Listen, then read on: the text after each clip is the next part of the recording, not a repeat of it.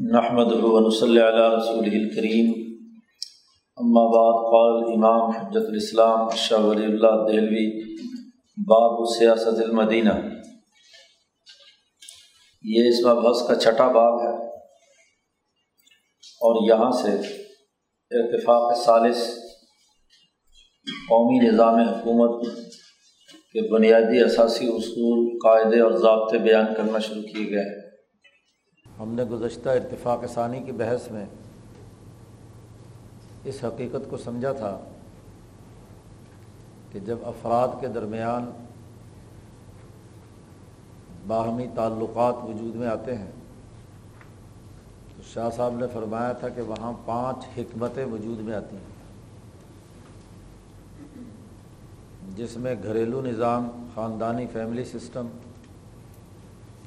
ایسے ہی خرید و فروخت اور لین دین، اشیاء کے تبادلے کا نظام، پھر ان اشیاء کی پیدائش کے حوالے سے پیشوں اور پیدائش دولت سے متعلق امور، جس میں زراعت، صنعت اور تجارت جیسے بنیادی اثاثی امور، تعاون باہمی سے متعلق معاہدات تو انسانی تعلقات کی دوسری سطح میں، دوسرے ارتفاق میں باہمی تعلقات کی جماعتیں وجود میں آ جاتی ہیں۔ وہ جماعت خواہ خریدار اور فروخت کنندہ کے درمیان یا کاشتکار اور کسانوں کے درمیان یا ایک خاندان کی چھتری نکلے ماں باپ اور اولاد اور میاں بیوی کے درمیان یہ چھوٹی چھوٹی جماعتیں یا انجمنیں وجود میں آ گئیں۔ اور اس سے بڑھ کر پھر تاجروں کی ایک انجمن، کاشتکاروں کی ایک انجمن، دستکاروں کی انجمن، فیملی اور خاندانی، یہ بھی ایک قسم کی سوسائٹی یا تنظیم ہے۔ اب جیسے کسی سوسائٹی میں یہ جماعتیں بڑھتی چلی جاتی ہیں تو اب ضرورت پیش آتی ہے کہ ان جماعتوں کے درمیان جو امتیازات یا ان کے درمیان جو معاملات اور تعلقات ہیں، ان میں اگر کوئی باہمی اختلاف ہو، تو اس کو حل کرنے کے لیے ایک بڑی اتھارٹی کی ضرورت ہے۔ ایک بڑے انتظام کرنے کی ضرورت ہے۔ اسی کے ساتھ اس بات کی بھی ضرورت ہے کہ وہ مجموعی طور پر پوری سوسائٹی کی جتنی بھی سرگرمیاں ہیں انہیں مربوط کیا جائے۔ وہ سیاسی ہوں، معاشی ہوں،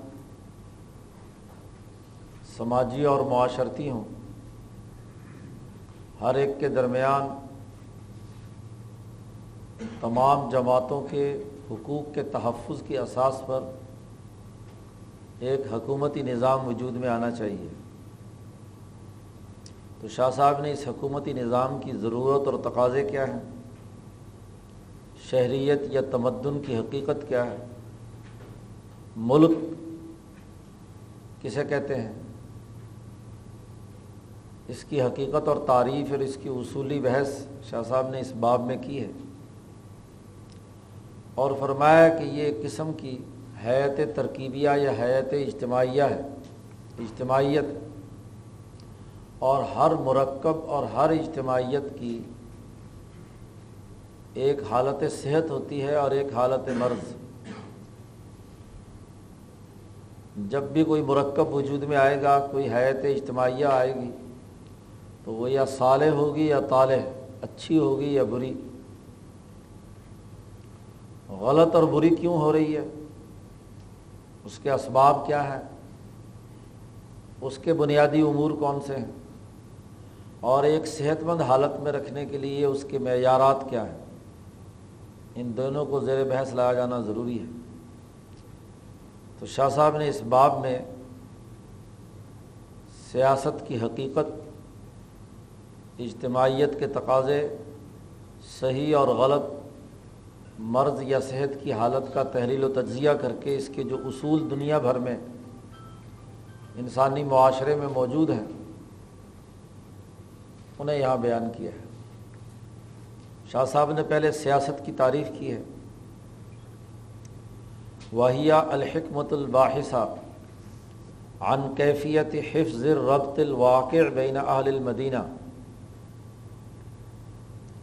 سیاست وہ حکمت عملی یا سائنس ہے جو بحث کرتی ہے، ایک شہری سطح پر جو جماعتیں موجود ہیں، ملکی اور قومی سطح پر جو جماعتیں موجود ہیں، ان کے درمیان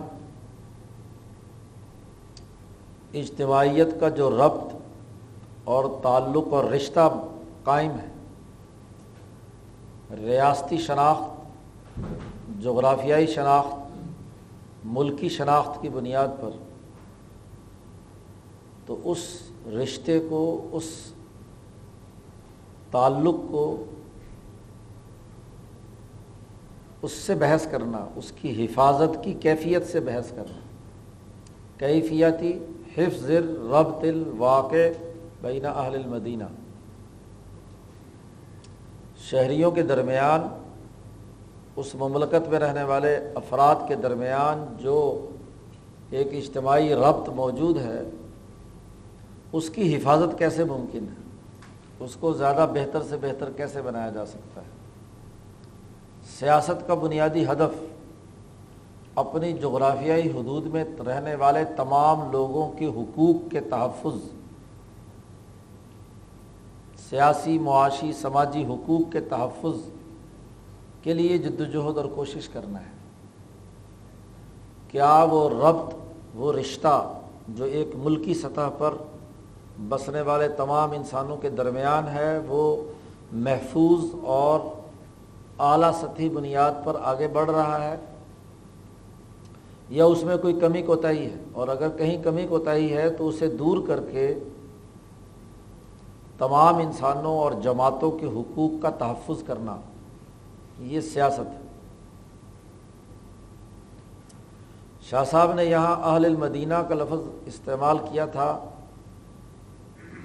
مدینہ والے یعنی شہر والے، ملک والے، تو مدینہ سے کیا مراد ہے؟ شاہ صاحب نے اس کی بھی تعریف کی ہے، آنی، ملک کسے کہتے ہیں؟ آنی بالمدینہ، میری مراد مدینہ اور مملکت سے یہ ہے کہ جماعت متقاربت تجری بینہم المعاملات و یقون اہل منازل شتہ۔ مدینے سے مراد، ملک سے مراد ایک ایسی جماعت ہے جن کے درمیان معاملات، لین دین، تعلقات ایک دوسرے سے کسی نہ کسی مرحلے پر کوئی نہ کوئی معاملہ، خرید و فروخت کا، لین دین کا، رہن سہن کا، راستے اور سڑک کا، سواریوں پہ آنے جانے کا، چلنے کا، وغیرہ وغیرہ۔ جن کے درمیان جاری ہیں اور اسی تعلق کی وجہ سے وہ ایک دوسرے کے قریب ہیں۔ متقاربت آپس میں ان کے درمیان قربت اور تعلق پایا جاتا ہے۔ سرحدیں ریاستوں کی جب بن جاتی ہیں، تو ایک سرحد کے اس طرف والا فرد دوسرے فرد کے ساتھ رابطہ رکھنا قریبی طور پر ممکن نہیں ہوتا۔ وہاں کا نظم الگ اور یہاں کا نظم الگ، وہاں کی سرحد کے پار اور ریاست، ادھر اور ریاست۔ اب ایک ریاست میں رہنے والا ایک فرد اگر ایک سرحد کے کنارے پر موجود ہے، تو وہ اس ملک کی آخری دوسری سرحد تک کے انسان کے ساتھ خرید و فروخت اور لین دین کے معاملات کر سکتا ہے، لیکن اپنے ساتھ والی ریاست کے کسی دوسرے فرد اور جماعت کے ساتھ رابطہ کرنے میں اسے مشکلات پیش آئیں گی۔ کیونکہ وہ حکومتوں کی سطح پر تو ہو سکتا ہے، لیکن افراد آپس میں جماعتیں رابطہ نہیں کر سکتے۔ وہ ایسی جماعتیں ہیں جن کے درمیان متقاربہ یعنی قرب نہیں ہے، بلکہ کیا ہے؟ متباعدہ ہے۔ وہ ایک دوسرے سے دور ہے تو گویا کہ ایک ریاستی چھتری، ایک ملکی دائرے کے اندر رہنے والی جماعتیں جن کے درمیان معاملات میں قربت پائی جاتی ہو ایک دوسرے کے ساتھ ہم آہنگی پائی جاتی ہو وہ یقون اعلیٰ منازل شتہ اور ان کے گھر الگ الگ ہیں، ان کی فیملیز الگ ہیں، ان کے کاروبار بھی الگ الگ ہیں، تاجروں کا الگ ہے، کاشتکاروں کا الگ ہے اساتذہ کا الگ ہے، وغیرہ وغیرہ۔ جتنے پیشے پیچھے بیان کیے گئے ہیں، ہر پیشہ ور انجمن یا جماعتیں اپنی اپنی الگ الگ شناخت رکھنے کے باوجود معاملات میں اور لین دین میں انہیں ایک دوسرے سے واسطہ پڑتا رہتا ہے۔ اس کو کہتے ہیں مملکت ریاس یا ریاست۔ یہاں شاہ صاحب نے بڑی اختصار کے ساتھ گفتگو کی ہے حجت اللہ میں۔ اور البدر البازغہ میں زیادہ تفصیل کے ساتھ شاہ صاحب نے گفتگو کی ہے۔ شاہ صاحب نے کہا کہ جب بدور بازغہ میں یہ بات کہی کہ جب یہ پانچ اصول، حکمت تعاونیہ، معاشیہ، اقتصابیہ، منزلیہ وغیرہ وغیرہ، جب کسی سوسائٹی میں ارتقاء کا دوسرا مرحلہ یہ مکمل ہو جاتا ہے، تو اب ان جماعتوں کے درمیان واجب علیہ تمدن ان کے لیے تمدنی زندگی یعنی شہری زندگی بسر کرنا ان کے اوپر فرض اور لازم ہے۔ وہاں شاہ صاحب نے یہ جملہ بھی استعمال کیا ہے کہ کسی شہر یا ملک اور ریاست سے مراد یہ نہیں ہے۔ لئیست سور و سوق والعمارات الرفیہ بڑی بڑی بلڈنگوں، بازاروں اور محض محلات یا فصیلوں کا نام مملکت نہیں ہے۔ یہ فصیلیں تو ٹوٹتی رہتی ہیں، سرحدیں ختم ہوتی رہتی ہیں، ایک سرحد سے اٹھ کر دوسری طرف چلا گیا بندہ۔ کبھی کوئی جغرافیائی حدود تھی، کبھی کوئی تھی۔ بلڈنگیں ہیں، آج ہیں، نہیں ہیں۔ بلڈنگیں عالی شان ہیں، لیکن انسان کھوکھلے ہیں وہاں۔ تو بلڈنگوں کا نام ملک نہیں ہوتا۔ کسے کہتے ہیں ملک؟ شاہ صاحب نے وہاں بڑی تفصیل سے یہ بات کہی کہ ان نماہیہ نو ارتباط بین جماعت من الانسان۔ مدینہ ایک خاص قسم کا وہ ربط اور تعلق ہے جو انسانوں کی جماعتوں کے درمیان ہوتا ہے۔ مملکت انسانوں کی اجتماعی ربط سے وجود میں آتی ہے۔ محض سرحدوں کے تعین کر دینے سے، محض عمارتوں کے بنا لینے سے بلڈنگیں کھڑی کر لینے کا نام مملکت نہیں ہے۔ ایسے ملک مصنوعی ہوتے ہیں۔ مصنوعی ممالک وہ ضروری نہیں کہ اس میں بسنے والے تمام لوگوں کے درمیان جو حیات اجتماعیہ یا ایک قسم کا جو ربط اور تعلق ہے وہ بھی درست ہو۔ تو مملکت تو نام اس ربط اور تعلق کا ہے جو انسانوں کی جماعتوں کے درمیان۔ بین جماعت من الانسان کا ہے، من المسلمان کی بات نہیں کی۔ انسانوں کی جماعتوں کے درمیان جو لین دین اور خرید و فروخت اور معاملات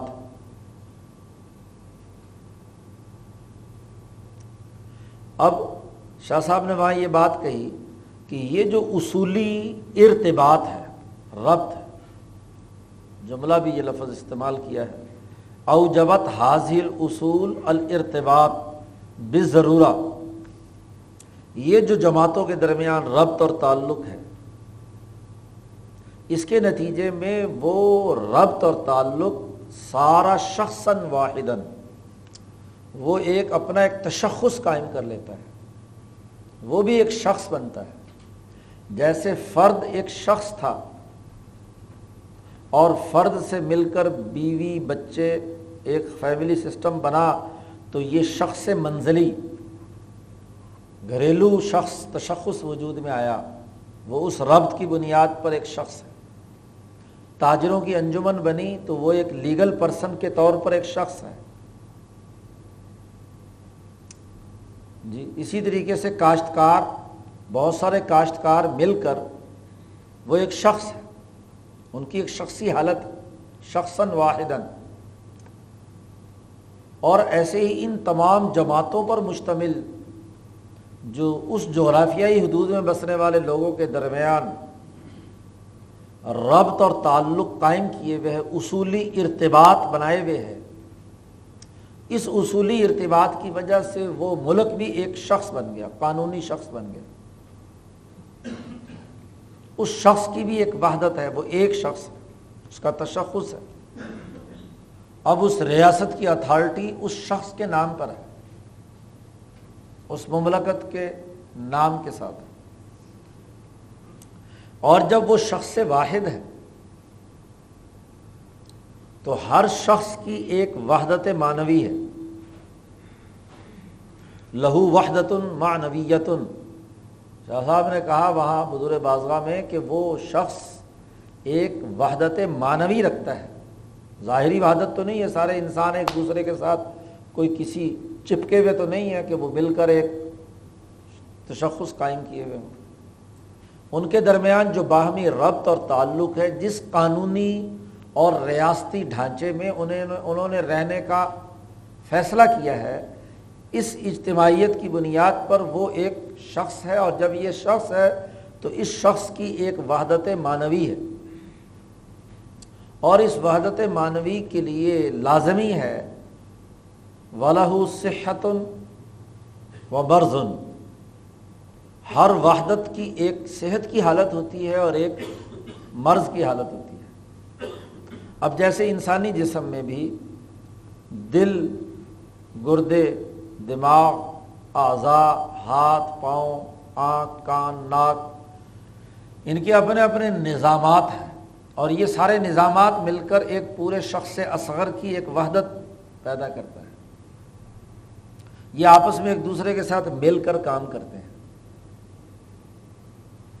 اب اس ربط کی وجہ سے اس شخص کی ایک صحت ہے، ایک وحدت ہے، ایک یونٹی ہے، ایک انسان ہے۔ اور جب یہ بات ہے تو یقیناً ہر وحدت کے اندر مرض اور صحت کی حالت ضرور ہوگی۔ انسان مریض ہوگا یا صحت مند ہوگا۔ بسا اوقات جسم کے کچھ اعضاء ٹھیک ہیں اور باقی اعضاء میں کوئی خلل واقع ہو گیا، خرابی پیدا ہو گئی۔ اور اس کی وجہ سے پوری کی پورے تشخص کو تکلیف ہو رہی ہے۔ پاؤں پہ چوٹ لگ گئی، دماغ کو بھی اذیت ہو رہی ہے، پورے جسم کو اذیت ہو رہی ہے۔ وہ جو حضور صلی اللہ علیہ وسلم نے مسلمانوں کی مثال دیتے ہوئے کہا کہ جسد واحد ایک جسم کی طرح ہے، تو وہ بھی دراصل اسی تشخص کا تذکرہ ہے۔ کہ اگر ایک عز کو تکلیف ہو تو پورے جسم کو تکلیف ہو رہی ہوتی ہے۔ ایسے ہی جب کسی مملکت کے اندر ایک اجتماعیت قائم ہوتی ہے، تو وہ اجتماعیت بھی ایک وحدت رکھتی ہے اور اس وحدت کی ایک صحت کی حالت بھی ہے اور ایک مرض کی حالت بھی ہے۔ پھر وہاں شاہ صاحب نے یہ بات بھی واضح کی کہ یہ صحت اور مرض اس کے بھی دو بنیادی اسباب ہیں، ہوتے ہیں۔ یا تو خارجی کوئی سبب ہوتا ہے یا داخلی کوئی سبب ہوتا ہے؟ خارجی یعنی اس دائرۂ کار سے باہر کوئی اور انسان اس کو باہر سے تکلیف پہنچا رہا ہے، یا کوئی دوسرا ملک اس ملک کو تکلیف پہنچا رہا ہے۔ اس پر سامراجیت مسلط کی بھی ہے، اس پر تسلط حاصل کر کے اس کو غلام بنایا ہوا ہے۔ تو اسباب خارجیہ ہے یا اندرونی طور پر ایسے چور، ڈاکو اور ایسے ظالم لوگ موجود ہیں، جماعتیں موجود ہیں جس کی وجہ سے، اندرونی انتشار کی وجہ سے اندر پورا وحدت اور پوری جو اس کی تشخص ہے وہ خراب ہو رہا ہے۔ جسم کا کوئی داخلی عضو خراب ہے، وہاں کوئی تکلیف اور بیماری پیدا ہوئی ہے کہ جس کی وجہ سے پورے جسم کو تکلیف ہے۔ یا باہر سے کسی نے اس کو چوٹ لگائی ہے یا نقصان پہنچایا جس کی وجہ سے اس کو اذیت ہو رہی ہے۔ تو مرض بھی خارجی کسی سبب سے یا داخلی کسی سبب سے۔ اور اسی طرح صحت کا معاملہ بھی، کہ داخلی طور پر تمام چیزیں صحت ہیں اور تمام پورا کا پورا نظام صحیح کام کر رہا ہے، تو داخلی صحت ہے۔ اور باہر سے بھی آپ کے تعلقات درست ہیں، کوئی آپ کو نقصان نہیں پہنچا رہا ہے تو صحت کیا ہے؟ باہر کے حوالے سے بھی ہے۔ اب جب یہ لازمی ہوئی کہ کسی بھی سوسائٹی کا جو تشخص ہے، اس کی صحت اور مرض کی حالت ہے۔ تو جیسے جسم انسانی کے اس مرض کو جو داخلی یا خارجی ہو، اس کے علاج کرنے کے لیے اور اس کی اس جسمانی ساخت کی حفاظت کے لیے ایک ڈاکٹر کی ضرورت پیش آتی ہے، ایک طبیب کی ضرورت پیش آتی ہے۔ ایک ایسی مینجمنٹ کی ضرورت پیش آتی ہے کہ باہر سے آنے والی کسی بھی زہریلی چیز کو جسم میں داخل نہ ہونے دے اور جو جسم میں کوئی زہریلا مرض ہے تو اس کو اس جسم سے باہر نکال کر پھینکنے کا کام کرے۔ اور شاہ صاحب نے فرمایا کہ یہ جو طبیب ہے یا علاج اور معالجہ کرنے والا ہے، کسی بھی ریاست کی وحدت کا اور اس کے تشخص کا، اس کے تمام امور کو سر انجام دینے کا وہ حکمران، حکومت ہے۔ حول امام۔ وہاں شاہ صاحب نے جملہ بولا ہے کہ حول امام۔ وہ امام ہے۔ بے آوانی ہی اپنی کابینہ اور اپنے تمام سسٹم کے مددگاروں کے ساتھ۔ وزارت داخلہ، خارجہ ہاں جی قضا وغیرہ وغیرہ۔ اس کی تفصیلات آگے آ رہی ہیں۔ اس کی بڑی بنیادی ذمہ داری یہ ہے کہ وہ اس حیت اجتماعیہ کے اس ربط کی حفاظت کرے اور اگر کہیں داخلی یا خارجی طور پر خرابی موجود ہے تو اس کا علاج کرے حکومت کے فرائض اور لوازمات میں سے۔ یہ ارتفاق سالس کی سطح ہے، تیسری سطح۔ اور وہاں شاہ صاحب نے یہ بھی واضح کر دیا کہ لئیس الامام عندنا هو الفرد الواحد الانسانی البتتا۔ یہ حکومت لازمی اور ضروری نہیں ہے کہ ایک فرد واحد شخصی حکومت کی بنیاد پر قائم ہو، بلکہ ایسا ممکن ہے کہ اجتماع اوقلاء القوم و مبرزیم قوم کے عقل مند اور منتخب لوگوں کی اجتماعیت اس امامت کے فرائض سر انجام دے۔ اس کی تفصیل تو اگلے باب میں جہاں حکمران کے تعین کا تذکرہ ہے، وہاں آئے گی۔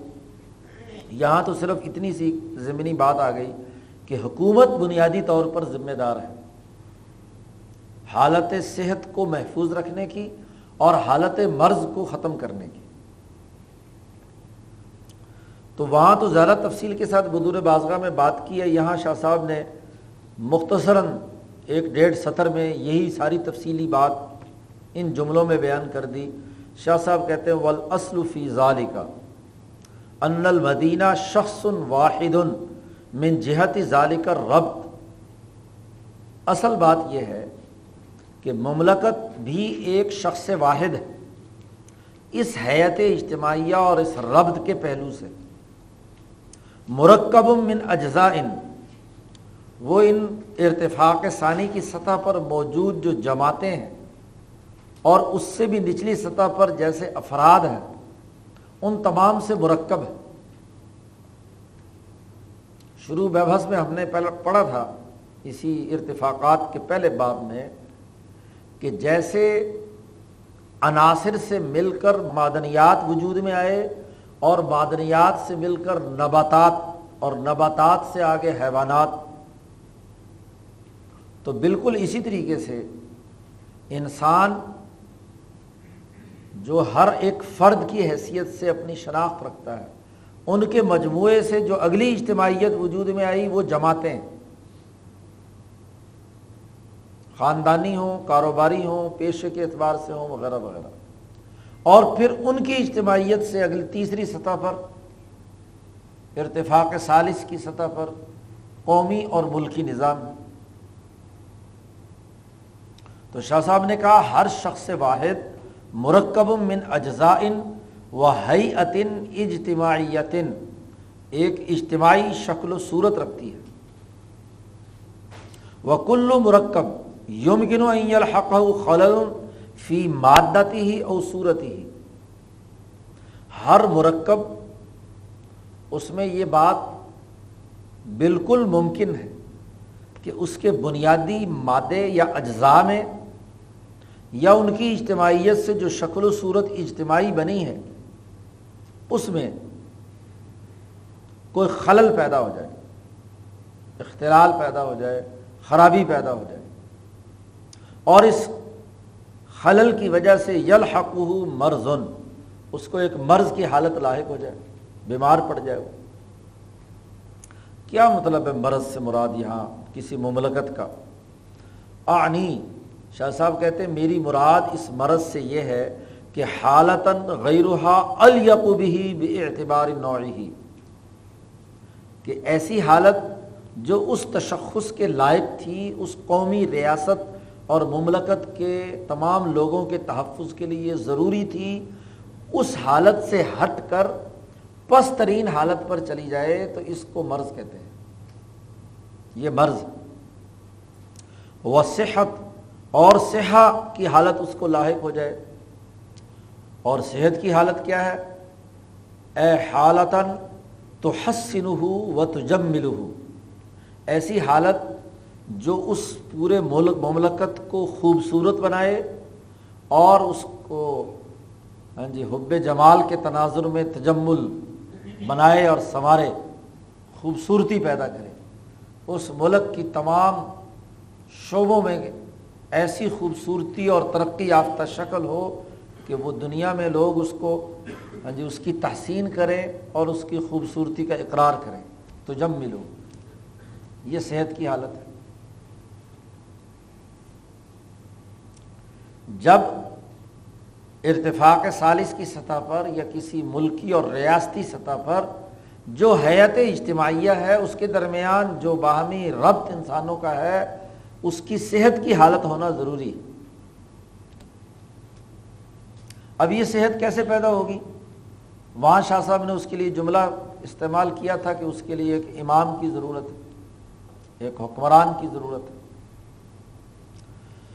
یہاں شاہ صاحب اسی کو سمجھانے کے لیے اگلی بات بیان کر رہے ہیں۔ ولما کانت المدینت ذات و اجتماع عظیم یہ جو مدینہ اور مملکت ہے، یہ ایک بہت بڑا اجتماع ہے۔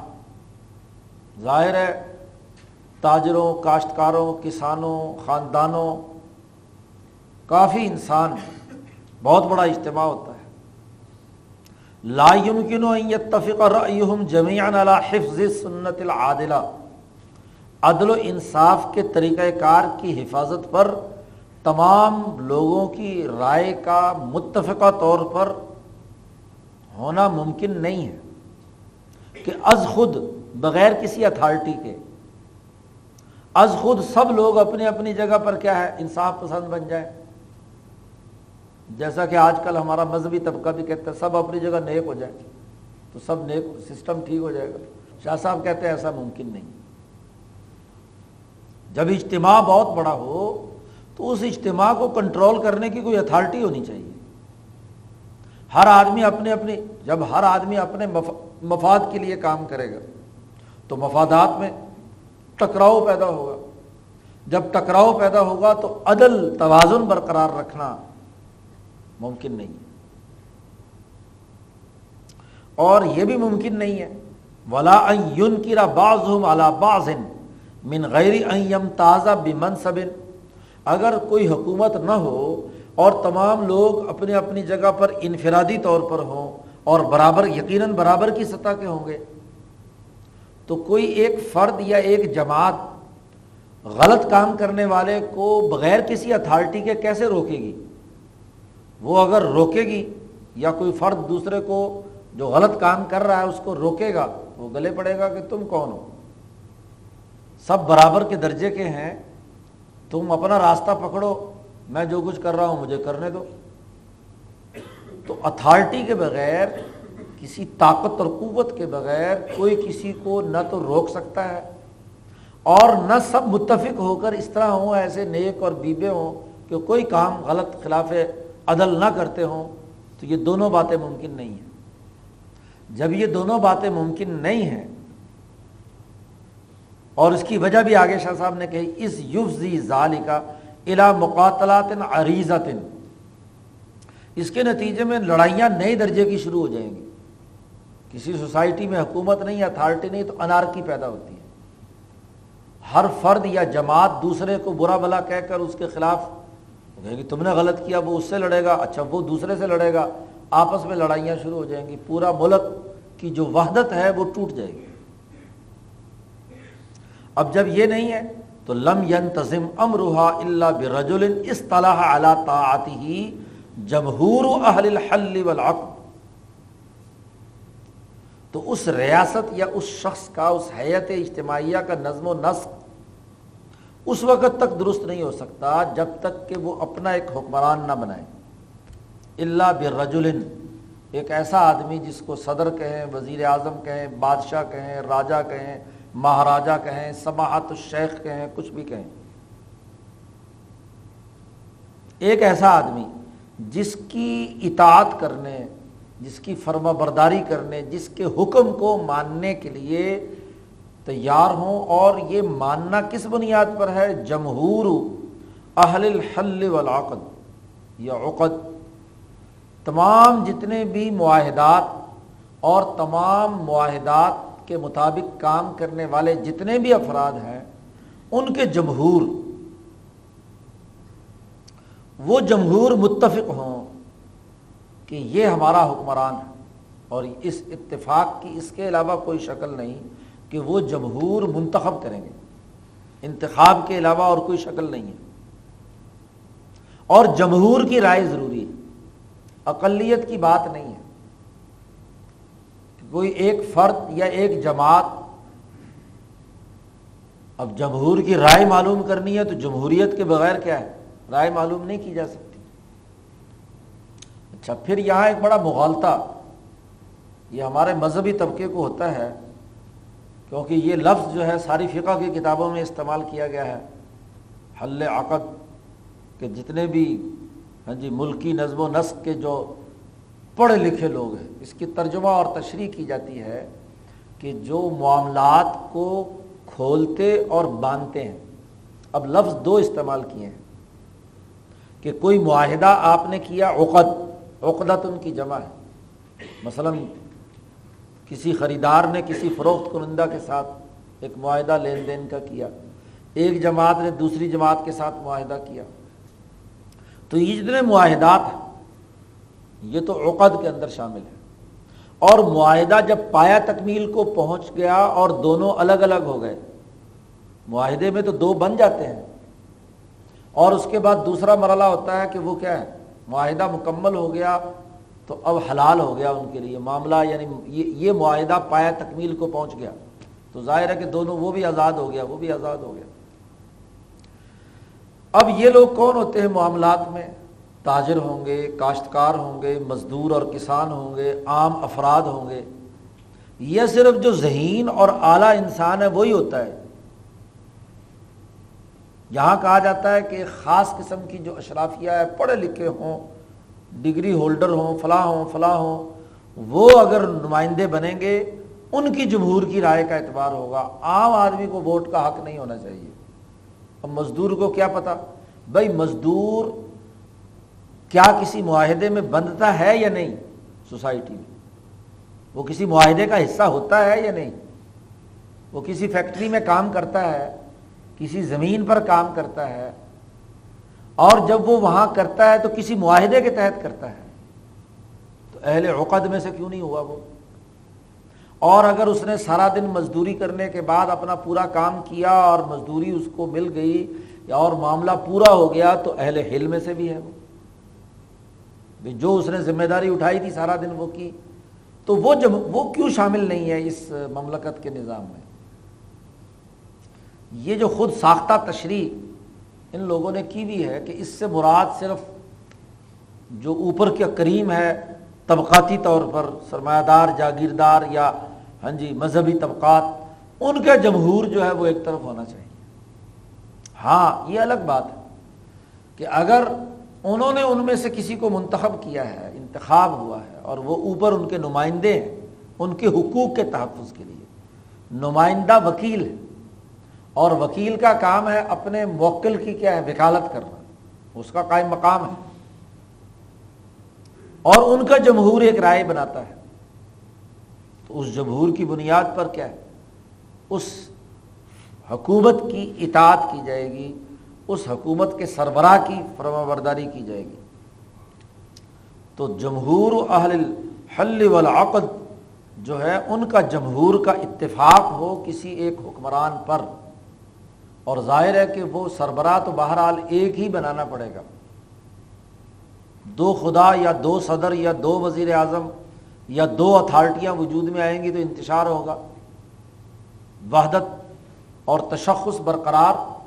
نہیں ہو رہے گا۔ لہو اعوان اس حکومت کے مددگار ہونے چاہیے۔ اس حکمران کے آگے آوان کی بات آ رہی ہے۔ مددگار، معاون یا مشیر یا آج کل اس کو وزیر کہہ دیتے ہیں۔ تو یہ وزیر اب اس کے وہ آوان ہونے چاہیے اور وہ شوکتن، اور اس کے پاس اتھارٹی ہو۔ ایسا حکمران جس کے پاس اتھارٹی نہیں ہے۔ جس کے پاس اجتماعی طور پر کابینہ لائق فائق نہیں ہے، تو ظاہر ہے کہ وہ نظم و نسق کیا کام کرے گا؟ شوکت، طاقت اور قوت اتھارٹی، اور وہ داخلی سیکورٹی فورسز اور جو ملکی دفاع کے لیے عسکری سیکورٹی فورسز ہیں، ان کی بنیاد پر کیا ہے؟ اس کو شوکت اور طاقت اور قوت حاصل ہوگی۔ یہ سیاست ہے۔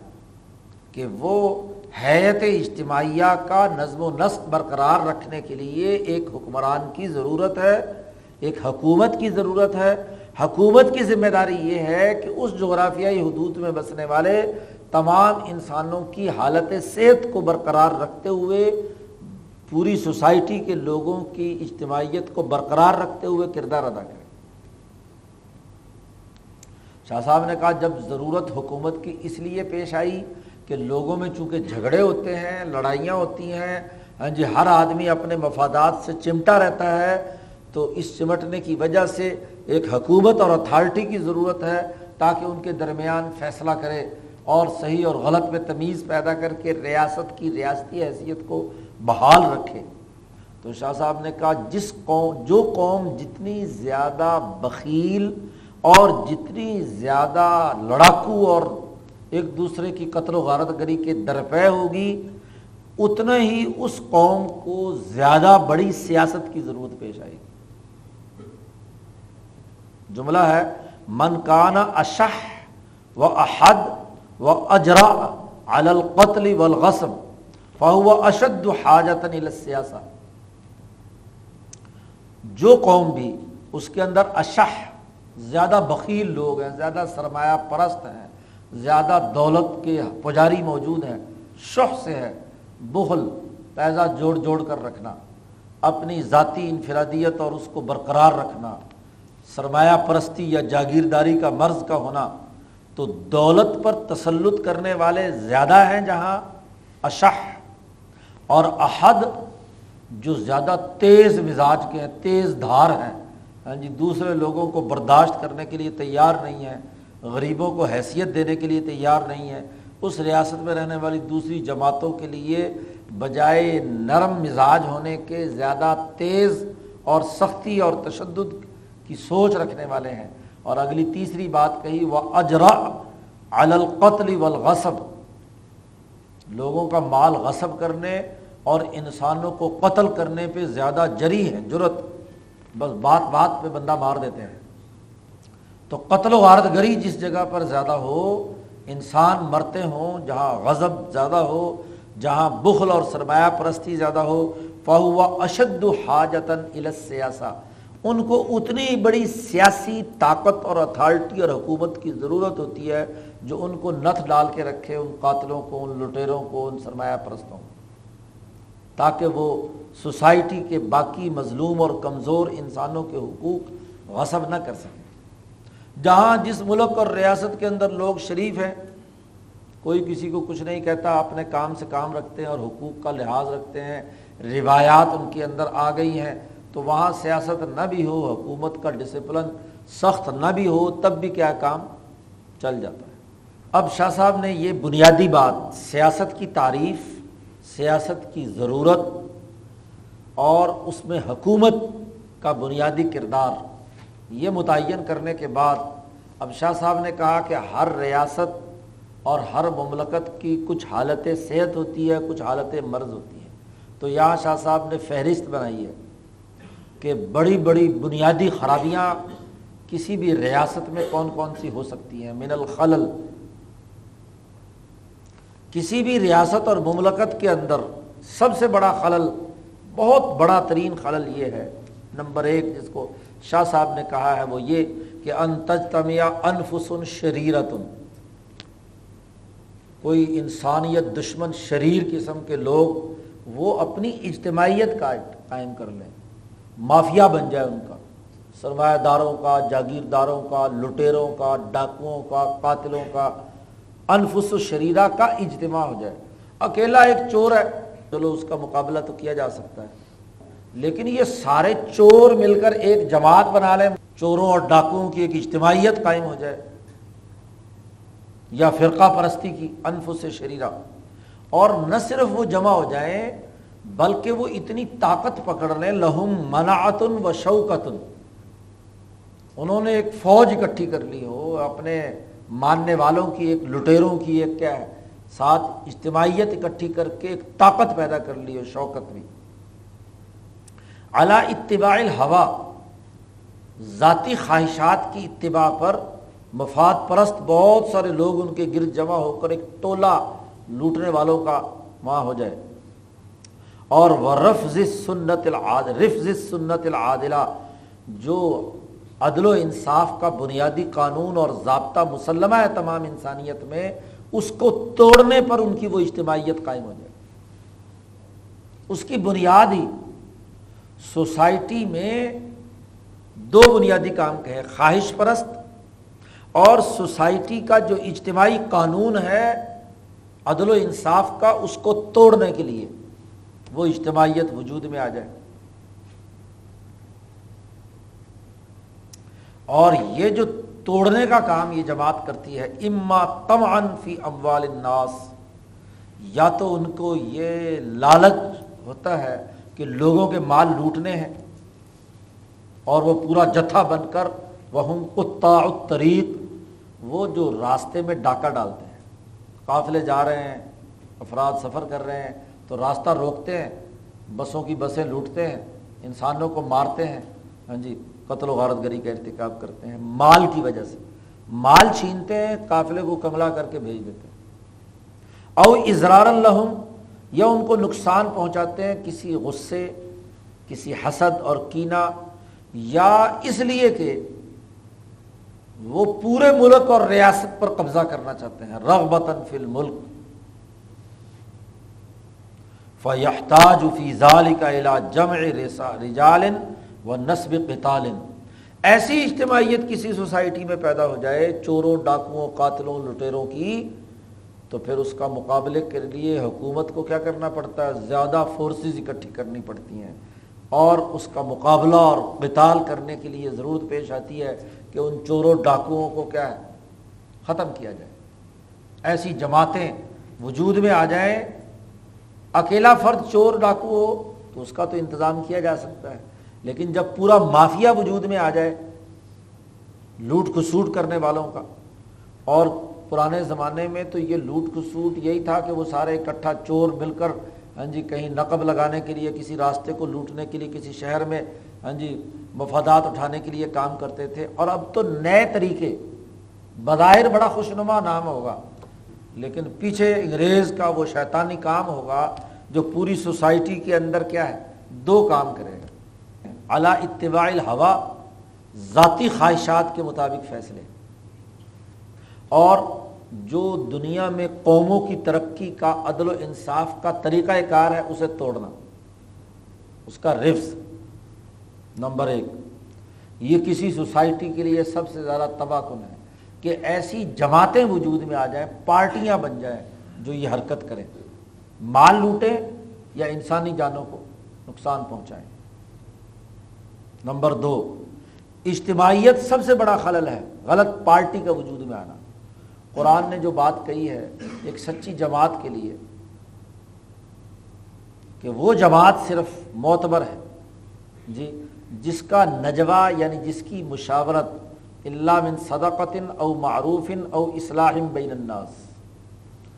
انسانوں پہ مال خرچ کرنے یعنی صدقہ لوگوں کو اچھی اور انسان دوست گفتگو کرنے جی اور یا لوگوں کے جھگڑے نمٹا کر ان کے درمیان صلح صفائی پیدا کرنے کا کام کرے، وہ جماعت درست ہے بس۔ اور جس میں یہ تینوں میں سے ایک بھی بات نہ پائی جائے اور اس کی تینوں کی ضد ہو، وہ اتنی بڑی پکی بدماش جماعت ہے۔ وہ حزب الشیطان، اس کا نام۔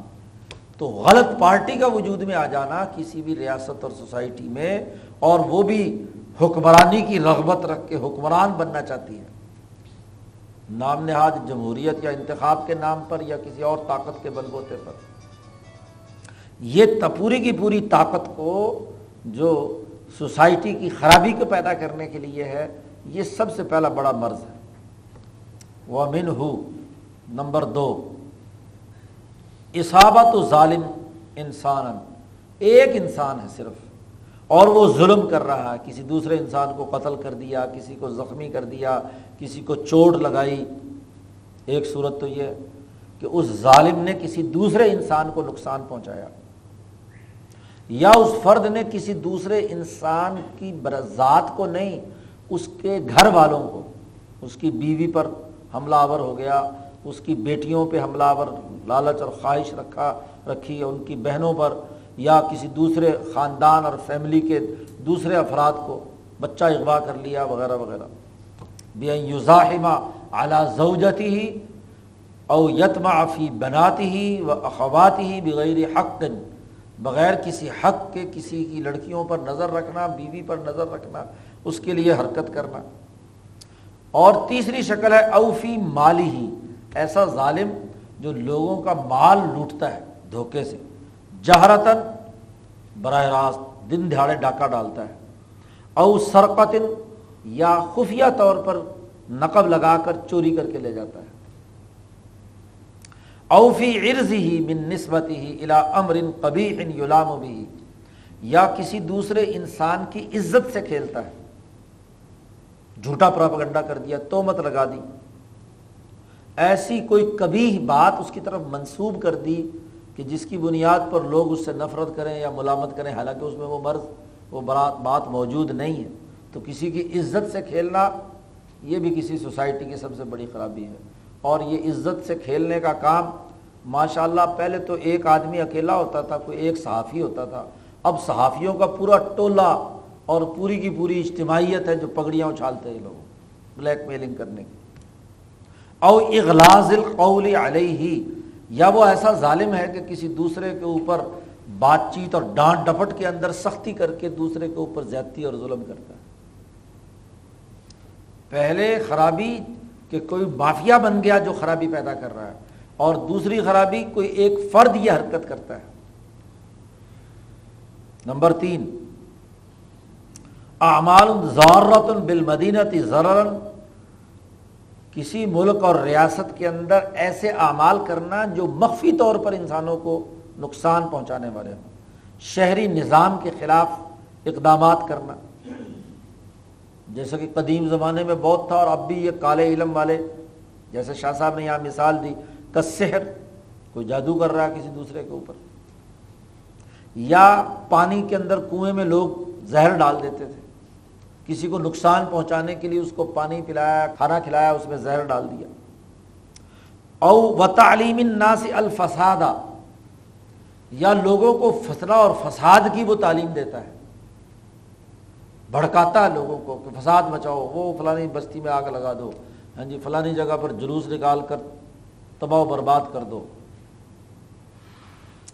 و تخبیب رعیہ الملک اور ایک صحیح اور عدل و انصاف پر ملک کا نظام چلانے والا حکمران موجود ہے۔ رعایا کو اس کے خلاف ابھارنا، عوام کو اس کے خلاف ابھارنا۔ یہ بھی اس ریاست کی تباہی اور بربادی۔ ہے اس کے ذیل میں مولانا سندھی نے حاشیہ لکھا ہے۔ مولانا سندھی کہتے ہیں کہ اگر حکمران ظالم ہو، تو پھر عوام کو اس کے خلاف ابھارنا یہ سوسائٹی کا مرض نہیں ہے۔ یہ حالت صحت کو برقرار رکھنا ہے۔ والا آبد اعلیٰ مولا ہو کسی کے ملازم کو اس کے ہاں جی مالک کے خلاف بھڑکانا، ادھر کی ادھر لگا کر اس کو اس کے خلاف کر دینا۔ یا کسی کی بیوی کو بھڑکا کر اس کے خامن کے خلاف کر دینا۔ عورتوں میں خاص طور پر یہ مرض ہوتا ہے، ادھر کی ادھر کی لگا لگو کر ہاں جی بیوی کو بھڑکا دیتے ہیں کہ تیرا شوہر جو ہے اتنے پیسے تجھے نہیں دیتا، اور یوں کرتا ہے وہ کرتا۔ ہے تو یہ بھی کیا ہے، سوسائٹی کے اندر فساد پیدا کرنے کے امور۔ نمبر چار ومن ہو آدات الفاصدت دوسرے کو تو نہیں، براہ راست کسی قتل و غارت گری یا لوٹ مار میں تو نہیں۔ لیکن غلط عادتوں کا خود کیا ہے؟ نمائندہ بن چکا۔ عادات فاصدہ اس کے اندر پیدا ہو گئی مثلا وہ جو ارتفاقات واجبہ اور لازمی تھے، ان کو اس نے نظر انداز کر دیا۔ وہ سوسائٹی کے حقوق کا لحاظ کیے بغیر غلط عادتوں کے اندر مبتلا ہو گیا۔ شاہ صاحب نے مثال دی جیسے کل لواتتی جیسے لڑکوں کے ساتھ جنسی تعلق قائم کرنا۔ یا آگے مثال دی وصحاقتی یا ہم جنس پرستی۔ جی یہ بھی کیا ہے؟ سوسائٹی میں غلط عادت ہے۔ ٹھیک ہے، وہ کہے جی میرا انفرادی معاملہ ہے، لیکن یہ عادت وہ ہے جو ارتفاقات واجبہ کو تباہ و برباد، نسل کشی کا سبب بن رہی ہے۔ وہ اتیان البہائم ایسا جنسی اور ذہنی مریض ہے کہ جانوروں کو بھی نہیں چھوڑتا، ان کے ساتھ جنسی تعلق قائم کرنا چاہتا ہے۔ فنحا تصد عن نکاحی کیونکہ یہ بنیادی جتنی تینوں حرکتیں ہیں، یہ جو صحیح طریقہ معاہدہ نکاح ہے، اس کے راستے کی رکاوٹیں ہیں۔ او انصلاح عن الفطرت سلیمہ اور فطرت سلیم کے دائرے سے، انسانیت کی بنیادی فطرت کے دائرے سے نکلنا ہے۔ یہ بھی کیا غلط عادت ہے؟ مرد ہے، عورت بنا پھرتا ہے۔ عورتوں کا لباس پہنا ہوا ہے، عورتوں کی طرح زنفوں کی طرح چلتا پھرتا ہے۔ ظاہر فطرت انسانی سلیم سلیم عورت ہے، مردوں کی طرح جی لباس پہنتی ہے اور مرد بنی پھرتی ہے۔ تو ظاہر ہے کہ اپنی ساخت اور صلاحیت سے ہٹ کر مصنوعی طور پر بتکلف کوئی حالت اختیار کرنا غلط عادت ہے۔ او حدوث المنازعات عریضت یا لمبے چوڑے جھگڑوں، جھگڑے پیدا کرنے والی عادتیں اختیار کرنا۔ کل مزاحمت الموتوت من غیر اختصاص بہا جی کوئی عورت آپ کے ساتھ معاہدہ نکاح سے وابستہ نہیں ہے، کسی دوسرے کی بیوی اور وہاں تعلقات آپ یارانے لگاتے ہیں، تو یہ بھی غلط عادت ہے۔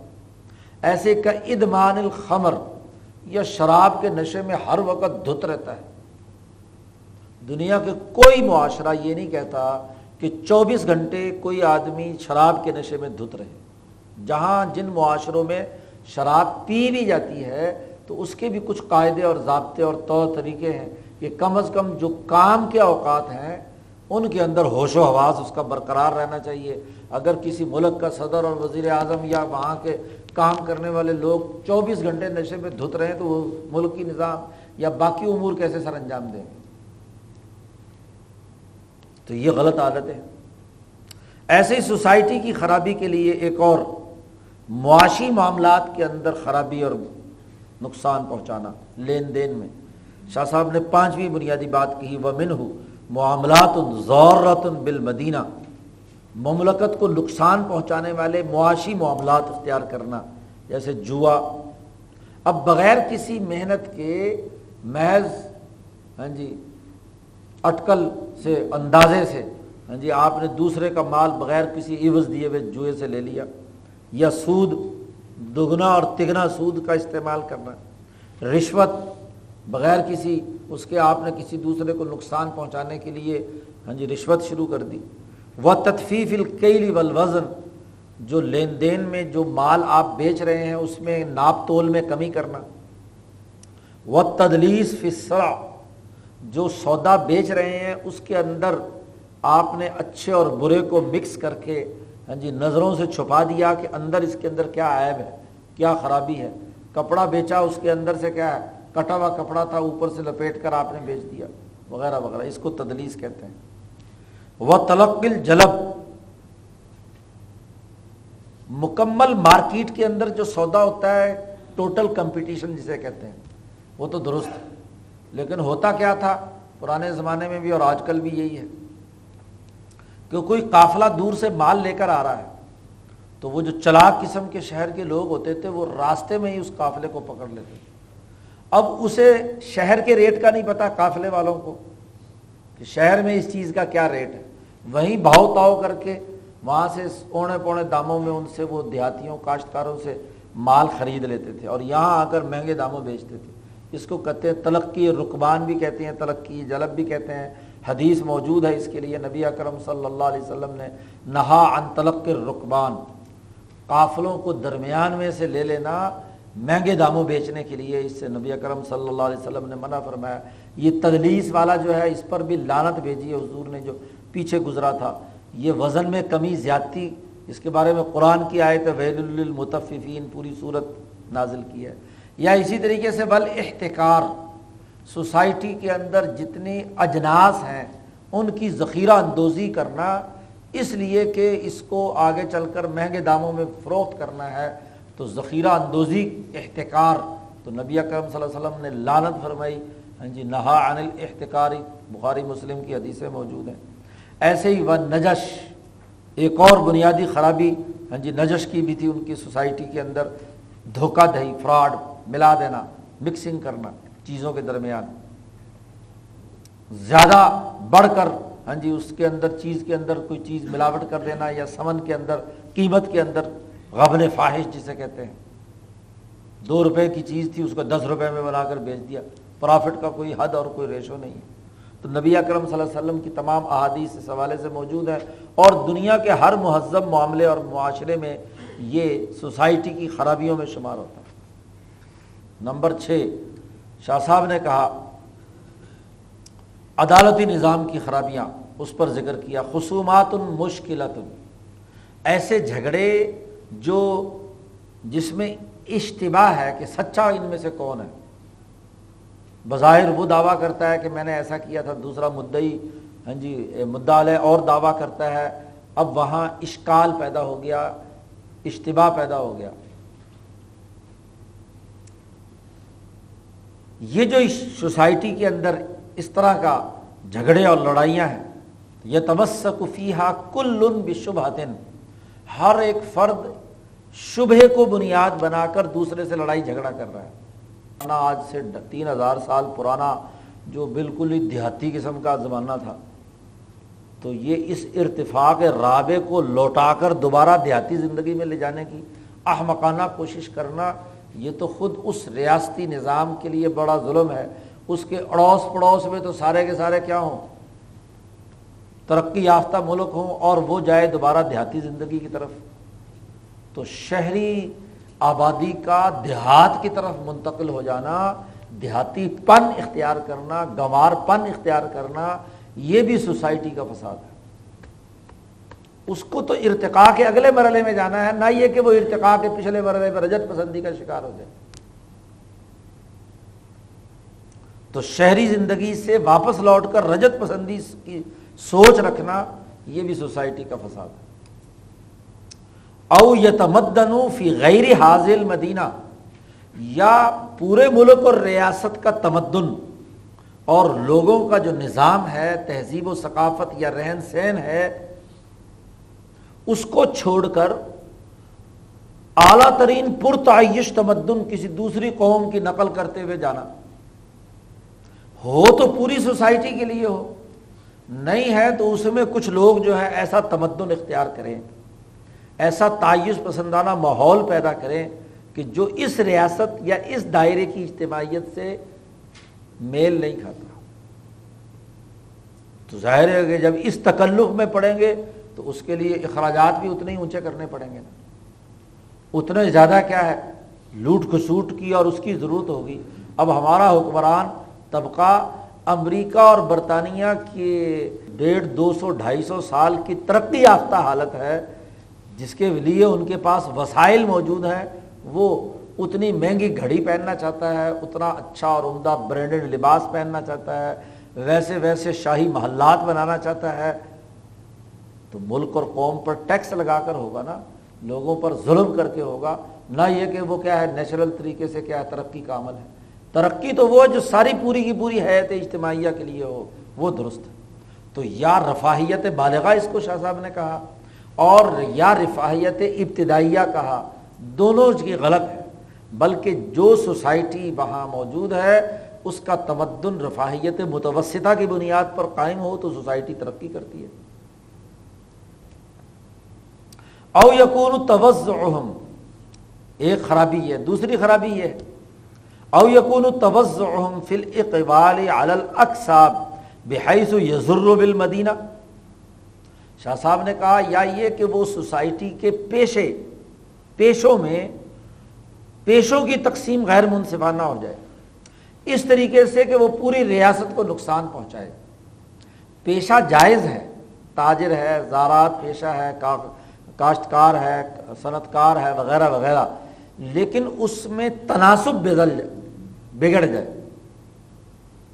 تناسب بگڑے گئے تو اس کے نتیجے میں پوری ریاست کا اندر فساد اور خرابی پیدا ہوگی مثلا شاہ صاحب نے مثال دی اس کی کہ اگر پورے ملک کے اکثر لوگ تاجر ہی تاجر بن جائیں۔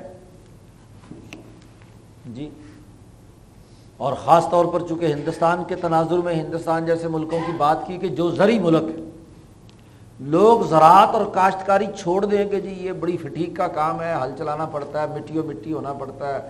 ہاں جی صاف ستھرا کام یہ ہے کہ بس تاجر بن کر وہاں سے مال خریدو، وہاں سیٹ، خوبصورت سی سیٹ پر بیٹھ جاؤ۔ یا شاہ صاحب آگے جا کر ایک اور مثال دیتے ہیں کہ بجائے کوئی تخلیقی کام کرنے کے، وہ محض انتظامی افسر اور حکومتی افسر بننا چاہتا ہے۔ اور ساری اکثریت بھیڑ بکریوں کی طرح ادھر ہی جا رہی ہے۔ بھائی انتظامیہ کے لیے تو تھوڑے سے افراد چاہیے۔ اور کاشتکاروں یا تخلیقی صلاحیت کے مقابلے میں محض تجارت۔ تجارت میں شے میں تو کوئی تبدیلی یا افادیت اس حوالے سے پیدا نہیں ہوتی کہ کوئی تخلیقی عمل ہوا ہے۔ زیادہ سے زیادہ ایک جگہ سے اٹھا کر دوسری جگہ لے جانے والی افادیت تو پیدا ہوئی، جس کو افادہ مقام آپ کہتے ہیں۔ لیکن وہ را میٹیریل سے کوئی تخلیقی کام نہیں ہوا۔ تو اگر اکثریت ایسے صاف ستھرے کام کرنے لگ جائے اور سارے ادھر ہی متوجہ ہو جائیں اور جو زراعت ہے یدعو الزراع، اور زراعت کو چھوڑ دیں، تخلیقی پیشے چھوڑ دیں۔ یا ایک اور مثال دی شاہ صاحب نے، او یہ تکسب اکثر بالغزو ونحوی کہ اکثریت فوجی بننا چاہیں۔ جی۔ عسکری فوج میں بھرتی ہو جاؤ۔ اور وہاں چونکہ صرف جی سرحدوں کی حفاظت کر رہے ہیں سیکورٹی فورسز تھوڑی چاہیے، انتظامیہ بیوروکریسی تھوڑی سی چاہیے، لیکن سارے اس کے اندر گھسنا شروع ہو جائیں اور گھسنے کے بعد اب اس بیوروکریسی کو کھپانا ہے تو نئے نئے ڈویژن بناؤ، نئے نئے شعبے بناؤ، نئے نئے ادارے بناؤ تاکہ ان تمام بھتیجوں، بھانجوں کو کیا ہے، اس کے اندر بھرتی کر دیا جائے۔ شاہ صاحب کہتے ہیں اصول یاد رکھ لو اور خاص طور پر ہندوستان کے اس زمانے کے تناظر میں شاہ صاحب کہہ رہے ہیں یہ اصول انما یمبغی کسی ریاست کے لیے مناسب یہ ہے کہ وہاں کاشتکار کھانے کی مقدار میں ہوں، بے منزلتی تعام اور یہ دستکار اور تاجر اور سیکورٹی فورسز اس کھانے میں نمک کے برابر ہوں۔ بے منزلت الملح المصطلح لہو۔ ایسا نمک جو اس کھانے کے اندر ذائقہ پیدا کرتا ہے، اس کی اصلاح کرتا ہے۔ تو آٹے میں نمک کے برابر ہوں انتظامیہ کے لوگ، اور اس میں ہاں جی یہ تجارت پیشہ لوگ۔ اب معاملہ الٹا ہے۔ اور عجیب بات ہے کہ پیشوں سے وہ کماتا ہے جو اس طرح کے پیشے اختیار کرتا ہے۔ ایک تاجر زیادہ کماتا ہے ایک کاشتکار کے مقابلے میں۔ چھ مہینے جس نے مصیبت برداشت کر کے گندم، کپاس، چاول وغیرہ وغیرہ اگائے اس کو وہ پرافٹ نہیں ملتا جو ایک مڈل مین کو کمیشن ایجنٹ کو اور ایک تاجر کو اس سے کیا مل جاتا ہے؟ تو یہ بھی فساد ہے۔ شاہ صاحب نے کہا، یہ بھی کسی سوسائٹی کا سب سے بڑا فساد ہے کہ کھانے والے زیادہ ہوں اور کام کرنے والے ہر حرامی پہ اترا ہے آٹھویں خرابی۔ کسی سوسائٹی کے اندر ہاں جی نقصان پہنچانے والے درندے پھیل جائیں۔ جنگلوں کے قریب قریب جو رہنے والے ہیں، وہاں بھیڑیا آئے اور انسانوں کو نقصان، شیر آئے اور لوگوں کو ہڑپ کر جائے، اور اگر جنگل سے نہ آئے تو خود گھڑ لیں۔ خود جنگل، شیر بن جائیں۔ تو کوئی درندے قسم کے لوگ، درندے لوگ مسلط ہو جائیں، یا الحوام البوزیا کوئی ڈینگی وائرس آ جائے۔ ہاں جی مچھر یا کیڑے مکوڑے جو نقصان پہنچانے والے ہیں۔ تو اب ایسے ہی حالت کے اندر لازمی اور ضروری ہے اس مملکت اور ریاست کو درست کرنے کے لیے کہ یجب السائی فی افنا ایسے شیروں کو کیا ہے، سوسائٹی سے نکال کر باہر پھینکا جائے اور ایسے ڈینگی برادران کو باہر پھینکا جائے۔ یہاں تک آٹھ بنیادی امور شاہ صاحب نے نشاندہی کی ہے، کسی مملکت اور ریاست میں خرابی پیدا کرنے۔ اور آگے اب شاہ صاحب سوسائٹی میں اصلاح اور درستگی اور حالت صحت برقرار رکھنے کی بھی ایک فہرست بیان کر رہے ہیں مختصر سی۔ شاہ صاحب کہتے ہیں وہ ممباب کمال الحفظ سب سے پہلی بنیادی بات کہ کسی مملکت کی حفاظت کے کمالات میں سے ہاں جی عمدہ باتوں میں سے یہ ہے کہ نمبر ایک بنا الابنیہ التی یشتری کون فل بہا۔ ایسے پبلک عمارتیں جس کا فائدہ پوری انسانیت کو ہو، وہ عمارتیں بنانا۔ بنا الابنیہ بلڈنگیں بنانا جو پبلک کے لیے فائدہ مند ہو اپنی نہیں، ذاتی ہاں جی محلات نہیں، ایسی عمارتیں جو پبلک کے لیے استعمال میں ہوتی، عام انسانوں کے لیے۔ جیسے کل اسوار شہر ہے تو پرانے زمانے میں اس کی حفاظت کے لیے فصیل بنائی جاتی تھی۔ یا ربت یا پورے ملک کی حفاظت کے لیے سرحدی چوکیاں بنانا، سرائے بنانا، والحصول، قلعے بنانا ملک کے تحفظ کے لیے وسغور ہاں جی جو چوکی، سرحدوں کے اوپر چوکی ہے، اس روبت ربات سرائے کے معنی میں بھی استعمال ہوتا ہے، اور جو راستے کے اندر سیکورٹی کے لیے ہاں جی بنائی جاتی ہیں پولیس چوکیاں، ان کو بھی روبت کہا جاتا ہے ربات کہا جاتا ہے۔ اور سغور جو خاص سرحد کے اوپر ہاں جی تحفظ کے لیے تھوڑے تھوڑے فاصلے پر بنائی جاتی ہیں، ان کو سغور کہا جاتا ہے۔ ایسے ہی شہروں کے اندر بازار تعمیر کرنا، مارکیٹیں بنانا، ایسے ہی بلقناتر راستے اور فاصلے کم کرنے کے لیے پل بنانا، سڑکیں بنانا، وغیرہ وغیرہ۔ یہ تمام وہ ہیں جو پوری ریاست کے تمام لوگوں کے لیے ہاں جی فائدہ مند ہیں اور ان کے اصلاح کے لیے ہیں۔ اس لیے وہ سب سے پہلے تو حکومت کی بنیادی ذمہ داری یہ ایسی اجتماعی بلڈنگیں جو اجتماع کے فائدے کے لیے، کمیشن کھانے کے لیے نہیں ہاں جی ذاتی مفادات کے لیے نہیں۔ نمبر دو ومن ہو حفر الآباری و استمبات العیون، پانی کا نظم و نسق قائم کرنا، کنویں کھودنا ہاں جی چشمے تلاش کرنا، ایسے ہی جہاز سازی کے لیے دریاؤں کے اندر کشتیاں چلانا بار برداری کے سامان کے لیے، اس پرانے زمانے میں بھاری سامانوں کے لیے کشتیاں ہی استعمال ہوتی تھیں کہ وہ دریاؤں کے کنارے کنارے کیا ہے۔ جتنے بھی یہ سفر حج بزرگوں کے ہوئے ہیں، وہ کوئی دریائے راوی کے ساتھ ساتھ سمندر تک پہنچا ہے اور کوئی جی دوسرے دریا ستلج کے ساتھ ساتھ وہاں پہنچا ہے۔ اور پھر ہر جگہ پر بندرگاہ بنانا ان کے لیے کیا ہے؟ کشتیوں کی حفاظت اور ان کا پورا کا پورا نظام بنانا وغیرہ وغیرہ، مواصلاتی نظام۔ اسی طریقے سے تیسری بات شاہ صاحب نے کہی، حمل التجار علی المیرا بتانی سہم و تعلیفہم تاجروں کو ہاں جی ابھارنا کہ وہ زیادہ سے زیادہ غذائیں اس کی حفاظت اور اس کے تحفظ کے لیے کردار ادا کریں تاکہ بوقت ضرورت غلہ استعمال کیا جا سکے، اس کی کمی نہ ہونے پائے۔ تاجروں کی بنیادی ذمہ داری لگائی جائے۔ ان کے ساتھ ان کو سہولتیں دی جائیں۔ ان کو کیا ہے؟ ان کے دل کو نرم کیا جائے، ان کے ساتھ حکومت تعلقات بنا کر اس غلے کی حفاظت کا نظام بنائے۔ اور وہ توسیعت اہل البلد ان یحسن المعاملہ مع الغرباء اور شہریوں کو یہ وصیت اور یہ ہدایت دی جائے کہ جو اجنبی تاجر دوسرے ملکوں سے ہاں جی غذائی چیزیں اور باقی سامان لے کر آتے ہیں، تو ان کے ساتھ اچھا سلوک کریں۔ ظاہر ہے کہ وہ اجنبی ہیں ہاں جی دوسری جگہ سے آئے ہیں۔ تو ان کے کاروبار میں ان کے ساتھ گھپلا کرنا یا نقصان پہنچانا یا ان کو یہ پورے کے پورے ہاں جی سوسائٹی کی ضروریات کے راستے کی رکاوٹ ہے۔ فہم نظال کا یفت بابا کثرت ہی ورود اگر ان کے ساتھ اچھا معاملہ آپ کی ریاست اور ملک میں ہوگا، تو وہ کثرت سے آپ کے ملک میں آئیں گے، معاشی سرگرمیاں بڑھیں گی، اس کے ذریعے سے آپ کا معاشی سرکل تیز ہوگا۔ ایسے ہی ایک تو تاجروں کو ابھارنا کہ وہ یہ غذائی نظم و نسق قائم کریں۔ اور وہ حمل الزراعی اور کاشتکاروں کو اس بات پر مجبور کرنا، ابھارنا کہ وہ زمین، کوئی بھی زمین جو ان کے قبضے میں ہے، اس کو فضول بغیر کاشت کے نہ چھوڑیں اللہ یت رکو ارزن محملتاً۔ ہاں جی زمین کو محمل نہ چھوڑیں بغیر کاشت کے نہ چھوڑیں زمین ملک کا چپا چپا کاشت ہونا چاہیے۔ اس کی کاشت کا نظم و نسق ہونا چاہیے تاکہ زیادہ سے زیادہ پیداوار ہو۔ اور ایسے ہی جو دستکار یا صنعت کار ہیں، ان کو ابھارنا کہ وہ اپنی صنعتوں کو بہتر سے بہتر، خوب سے خوب تر ہاں جی حب جمال رائے کلی اور تجرباتی ہاں جی ٹیکنالوجیز کا استعمال کر کے خوب سے خوب چیز بنائیں۔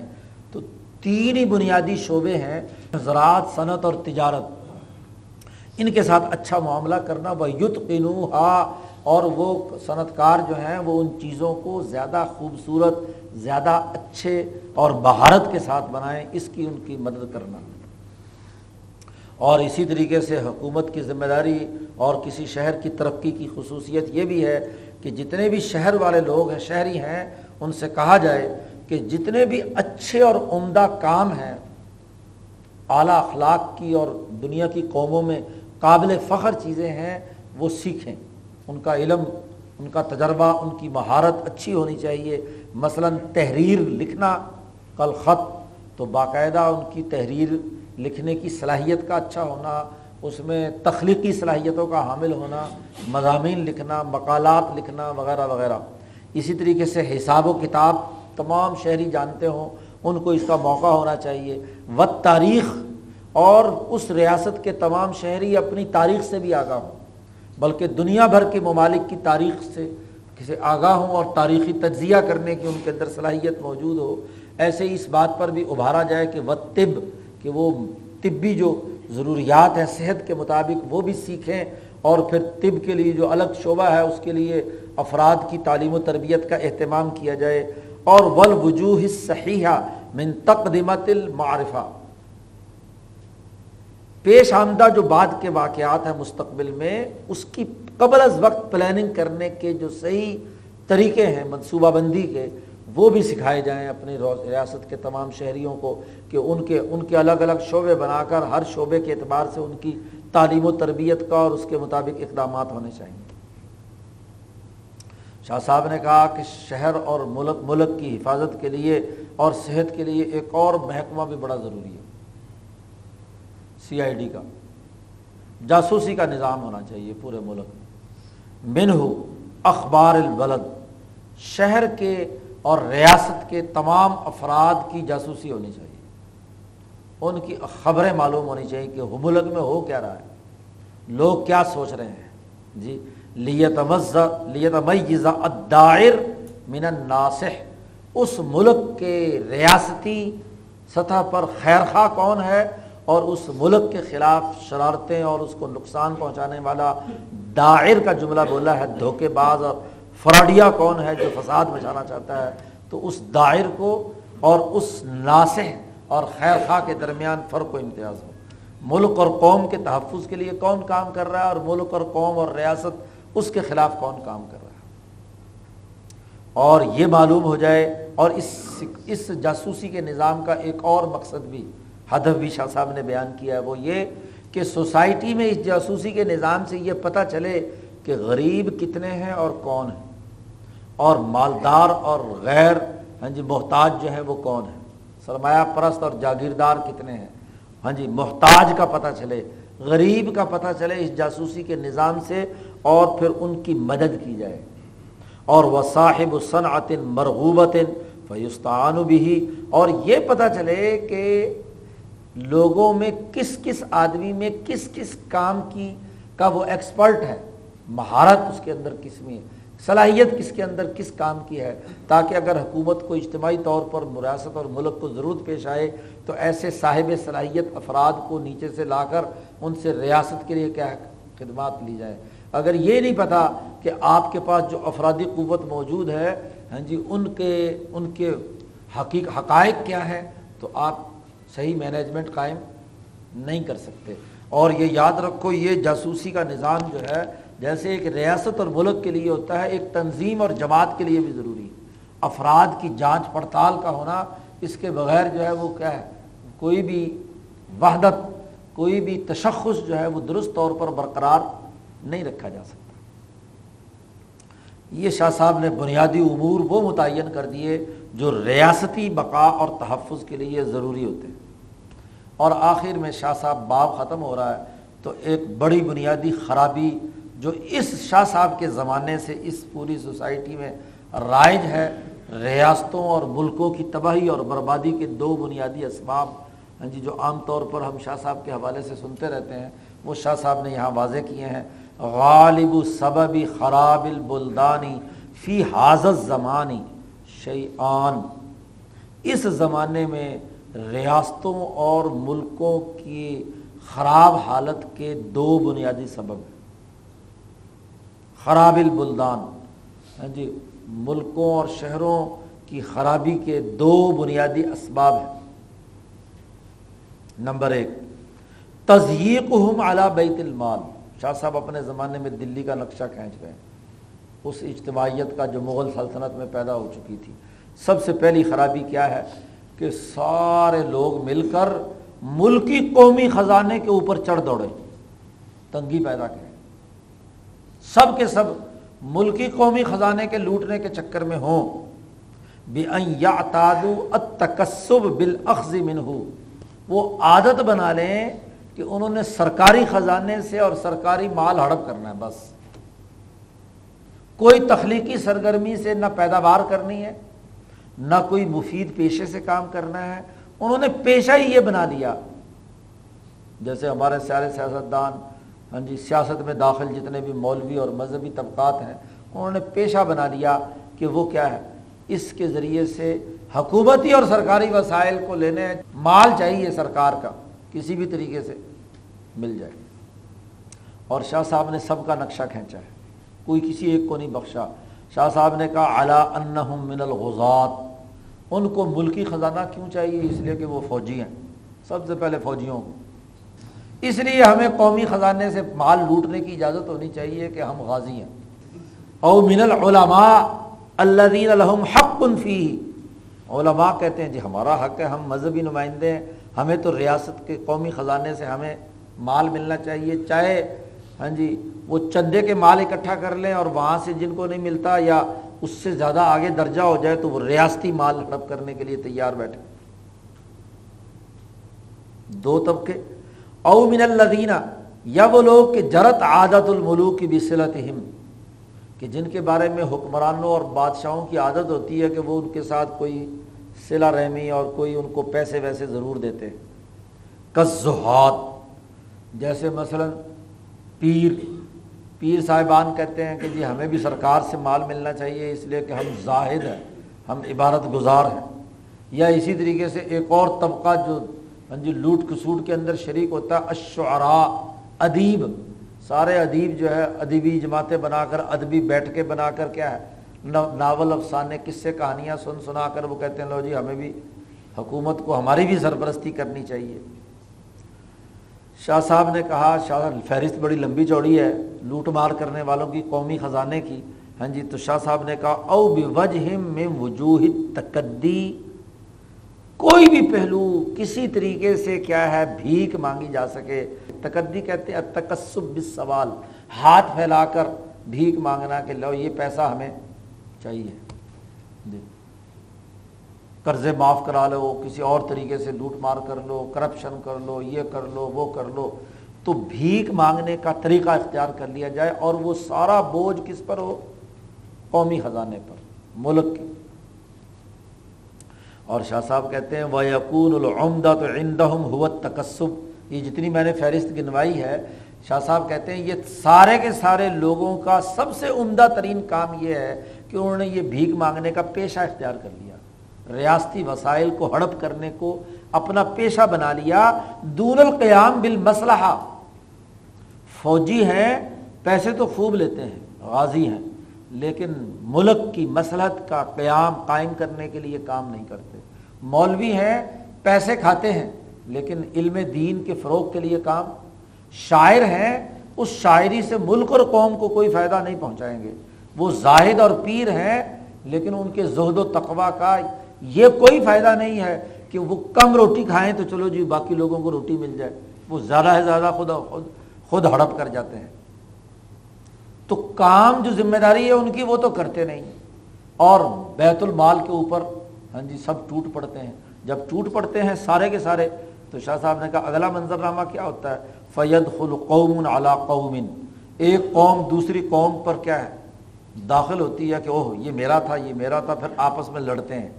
جب لڑتے ہیں تو فیون غزون ہاں جی علیہم وہ آپس میں ایک ہاں جی ایک دوسرے یونف یونف علیہم کہ وہ ایک دوسرے کے اوپر کیا ہے، جھپٹتے ہیں، لوٹ مار کرنے کے لیے ہاں جی اور وہ یسیرون کلن المدینہ اور وہ سب کے سب اس کے اوپر کیا ہے، بوجھ بن جاتے ہیں، اس ریاست کے اوپر، سارا وہ ہاں جی مال کا بوجھ، قرضوں کا بوجھ، وہ پورے ملک کے اوپر پھیل جاتا ہے۔ اس زمانے میں اگر چار سو سال پہلے کی دلی کا یہ حال تھا، تین سو سال پہلے، اور وہی حالت آج بھی ہے، تو کوئی فرق تو نہ ہوا۔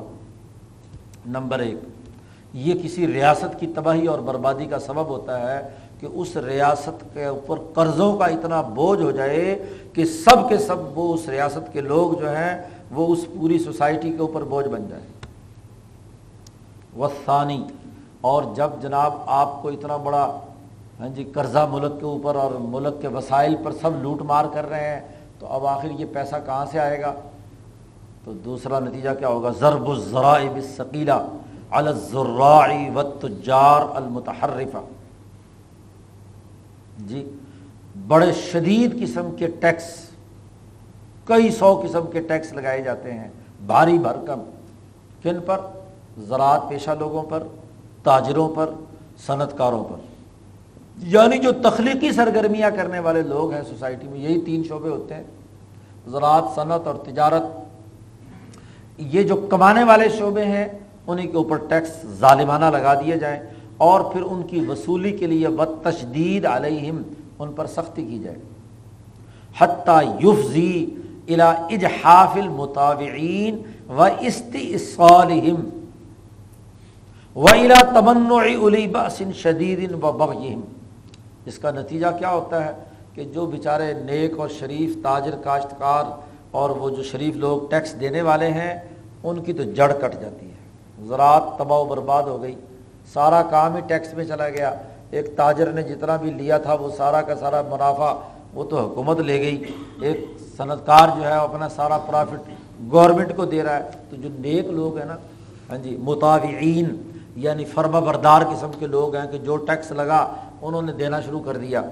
جی تو ان کے نتیجے میں کیا ہے؟ استحصالہم ان کا تو استحصال استحصال جڑ کاٹ دینا کسی کی۔ اصل اصل کو کاٹ دینا۔ ایک ہے لفظ استحصال، کہ دوسرے سے کوئی چیز حاصل کر لی۔ اور ایک ہے استیصال یا استیصال اس کا مطلب ہے کسی کو جڑ سے اکھیڑ دینا۔ اصل جڑ کاٹ دینا اس کی۔ تو ایسے لوگوں کی جڑ کٹ جاتی ہے۔ اور جو ان میں کوئی طاقتور قسم کے لوگ ہوتے ہیں، ڈنڈے باز، تو وہ الا تمن باسن شدید و بغیم۔ وہ بغاوت پر اتر آتے ہیں اور پھر وہ ہیلے بہانے ڈھونڈ کر کسی نہ کسی طریقے سے اس ٹیکس سے کیا ہے، بچ جاتے ہیں۔ اب وہ جو نہیں دیتے، ان کا بوجھ بھی ان دینے والوں پر پڑ جاتا ہے۔ تو شریف پستے رہتے ہیں۔ اور جو طاقتور قسم کے ہیلے باز ہیں یا لڑائی جھگڑے کرنے والے ہیں یا مقابلے میں انہوں نے اپنی کوئی ہاں جی فورسز بنا لی ہیں، اپنا مافیا بنا لیا ہے، تو وہ دھڑلے کے ساتھ وہ کوئی ٹیکس ایک ٹیڈی پیسہ بھی ٹیکس کا نہیں دیتے۔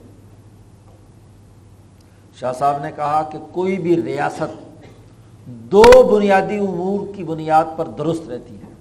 ان نما المدینہ بال جبایت الیسیرہ۔ ملکی ریاست ہلکے ٹیکس سے چلتی ہے۔ جبایت الیسیرہ، بہت آسان سا ٹیکس ہونا چاہیے اور سب لوگوں کو دینا چاہیے۔ مقدار ہو جس سے ریاست کا نظم و نسق صحیح طریقے سے چلے، تاکہ کاشتکار، زراعت، تمام پیشے اپنی اپنی جگہ پر ترقی کریں۔ اور دوسرا، اقامت الحفظہ ملکی نظم و نسق قائم کرنے والی بیوروکریسی، انتظامیہ یا حکمران طبقہ بقدر ضرورہ، ضرورت کے مطابق ہونا چاہیے۔ ضرورت سے زائد ہاں جی انتظامیہ کے اندر بھرتی یا خزانے پر لوٹ مار کرنے والے لوگوں کی بھرتی وہ نہیں ہونی چاہیے۔